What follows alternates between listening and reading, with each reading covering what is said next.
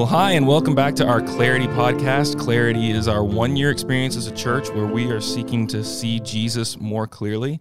I'm Nick, and I am joined today with Mark Schatzman. Mark Schatzman is teaching pastor here at Fellowship and part of our senior leadership team. Hey, Mark.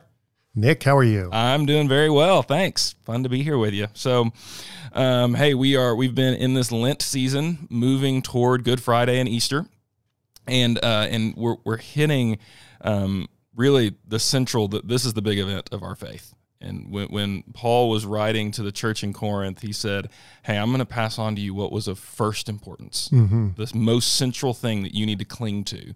And he said that Jesus died for sins according to scriptures, was buried, and rose again according to scriptures. And the thing that strikes me about that as we get ready to remember the death of Christ is it's not just the historical fact that Jesus died. Yes, it's the historical fact that Jesus died. Right. But Paul said that death had a meaning. He said he died for our sins. So we have an interpreted history, a theological history of Christ's death. So Mark, would you just kind of walk us through a little bit what what happened on the cross? Why why does it matter for us? Yeah, it's a good question. You're asking the question, what makes Good Friday so good? Yeah, exactly. Um, because obviously it's the high water mark of sin and evil, where the innocent God was crucified by and betrayed by by sinful men. Uh, but it also comes down to a, a, word that we sometimes hear and don't really know what it means, and it's the word atonement. Atonement. Okay, so, unpack that. Atonement is tied to the death of Christ because even the word atonement itself means to make one. Uh, okay. Sometimes um, you and I have heard it said that atonement means at one meant. Okay, so just breaking the word down, it's actually there in the word itself. Yeah. So we have a, a, gap between two things that are separated that somehow gets joined back together, and that's what atonement means. And and that word itself has a rich theological history in the people of God, uh, not just the church, but even the nation of Israel. In fact, uh, Yom Kippur is the day of atonement for the Jews, and still celebrated even today. And it's the highest of the holy days because in the entire uh, sacrificial system that was set up in Leviticus, um, all of it was there to help bridge the gap between sinful man and holy God. Okay. And so, how, uh, tell us about that, that Yom Kippur day. Like, what, what, what is that? What does that image give us? What's, what's going on there? Without unpacking all of the feast and sacrificial system in Leviticus, which would make this a 42 minute podcast instead of a short one. Which I'm sure everybody would be delighted with. Yeah. We'll keep it short for today. Yeah, the uh, right smack in the middle of the book of Leviticus is Leviticus 16 that talks about that high holy day of the Day of Atonement. And if you think about what's wrapped around uh, Le- Leviticus 16 is the entire theme of the book of Leviticus. And so Leviticus uses the word priest 189 times. It uses the word sacrifice 129 times. It uses the word holy 89 times. And all of a sudden, the repeat of those words start to tell you what the theme of the book is, and that is that we have a God who is holy, far more holy than we think, uh, a mankind who's sinful, truthfully, far more sinful than we dare imagine, and, uh, and a gap that's bigger than we know. And atonement is simply how the gap is bridged. And God does that all the way through the book of Leviticus and the, uh, the Old Testament system through a system of offerings. Hmm. Uh, Nick, even the word offering uh, is powerful because at its root it means to draw near. Hmm. And that's exactly what we want to do with God. We want to draw near to Him, we want to approach Him. And God is saying it happens through that kind of atonement, happens through an offering or sacrifice. I found it fascinating. Um, you know, I was I was doing some reading recently on the ancient Near East and how they they thought about sacrifices. And outside of Israel, um, the the kind of story behind sacrifice was that the gods were hungry, mm. and that man that mankind grew all these yummy animals, and so that they fed the gods their sacrifices to keep the gods happy. Mm-hmm. And God over and over again says, "Hey, whoa, I, I don't actually, I don't need a lamb.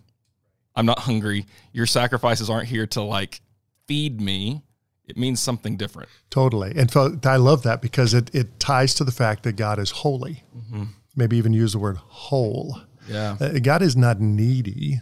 Uh, he does not even need us to approach him because he's lonely and somehow wants our company. Uh, he is whole and holy and overflowing with a joy and a contentment in and uh, through himself, Father, Son, and Holy Spirit. Uh, but he knows, as he's created us for fellowship with him, and that sin has broken that fellowship, that atonement or at one meant still has to happen. It has to happen for our need. Uh, and so that happens through a sacrifice, through an offering. And that offering is the way we draw near. So, what in, in the thinking of, of an Israelite making a, an offering, what, what were they thinking happened? Like, what was the connection between this sacrifice, this offering, and them drawing near to God? How, how what, what's what what's going on in that interaction there? Mm, great question. Yeah. So we have 1,400 years of this sacrificial system in Israel's all before the time of Christ. So mm-hmm. 1,400 years of this priestly sacrificial system. And I cannot pretend to articulate all of the whys behind every single uh, offering that was prescribed in the Old Testament law, but it's real clear to me that the first thing they would have had in their mind is that you cannot approach a holy God any way you want. Hmm. In other words, uh, He's the one that's whole. We're the ones that are broken in sin. Uh, it's up to the whole and the holy to determine the right path, not the broken. In other words, I don't go to a lost person and ask them how to get to Minnesota.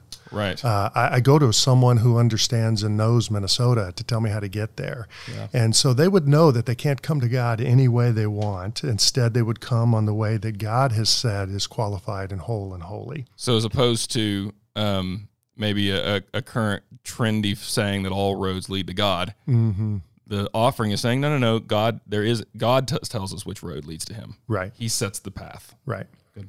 And so the offering system would also turn around and point to a greater need. So even the New Testament tells us, particularly in the in the book of Hebrews, that these old systems of sacrifice were set up as a pattern or uh, a picture of what it would look like uh, for a full and final offering to come. Um, that they had to come year after year after year to offer the blood of, it says, uh, bulls and goats to be cleansed from sin.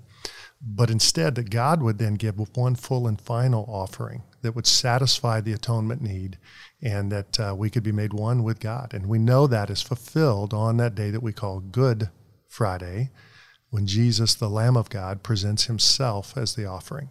So when we come to the life of Jesus, uh, many of us, depending on where our faith journey is, we the first thing we read in the Bible might be the life of Jesus.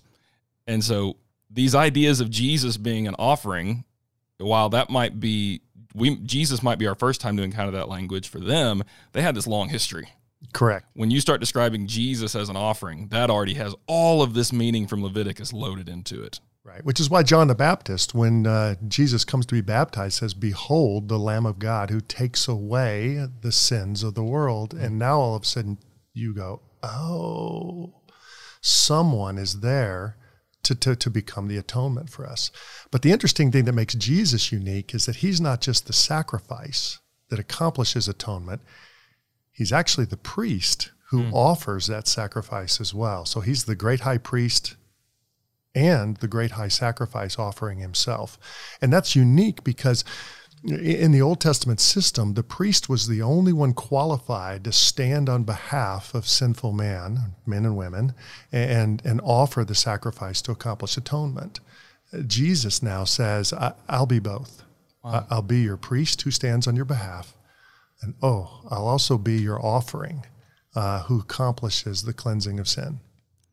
It's a powerful image and to to see God both as both sacrifice and priest. How when you think about kind of our worshiping life today, as as we're entering Good Friday, as we're entering this season, um, how do we, what, what does that mean for us? How does what is the significance of that? How do we respond to that reality?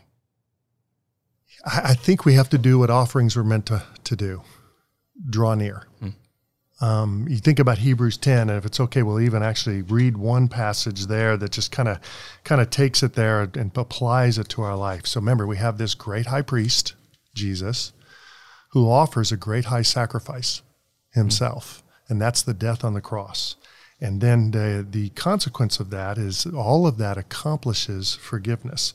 And so, as a result, in uh, Hebrews chapter 10, verse 19, uh, we read that, uh, therefore, brothers and sisters, since we have confidence to enter the most holy place by the blood of Jesus, by a new and living way opened for us through the curtain, that is, his body.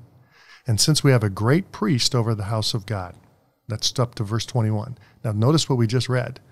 Jesus is the great high offering right. through his body and his blood, and he's the great high priest who offers it. So here's the command Let us draw near to God with a sincere heart and with full assurance that faith brings, knowing that our hearts are sprinkled and cleansed from a guilty conscience, and our bodies are washed pure.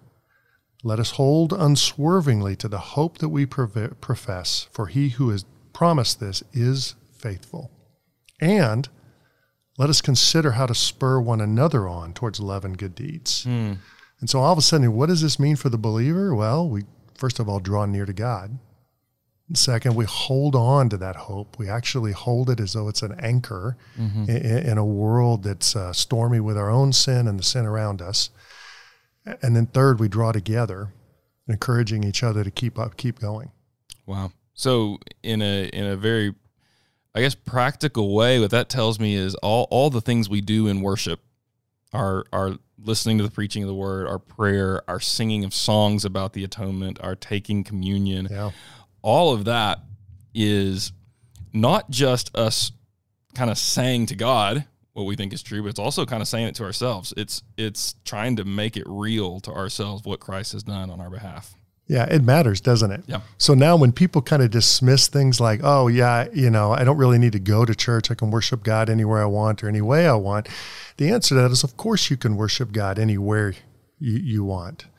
And yet, God is saying if you want to do it in a way that edifies not only your own faith, but also the people around you, come together and draw near to God together and then hold fast to the hope that we have in Christ. Schatz, thanks for thanks for sharing that with us and giving us some perspective on just the depth and the richness of what's going on in the atonement. You and, bet. Uh, would you would you be willing just to kind of maybe say a, a prayer over our people this week as we remember the death of Christ? I will.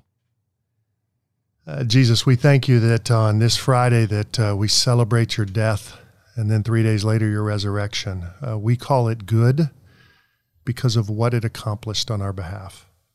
That you took uh, me, my loved ones, my world, any of us who place our faith in Christ, and you brought us back to you. You did that through uh, the offering of Jesus, presented by Jesus himself as the high priest, and that you are pleased to now exalt Jesus even in resurrection.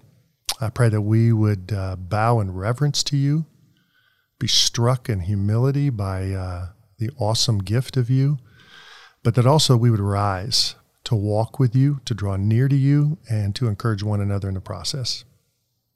And Lord, even in this season where we might have to worship apart from one another because of uh, the COVID virus, we would ask that there would be a sense of encouraging one another to continue holding fast to the hope and drawing near to you. And we love you. It's in your name we pray. Amen. Amen. Thanks, Mark, and uh, thanks for listening to the Clarity Podcast. Mm, thank week. you.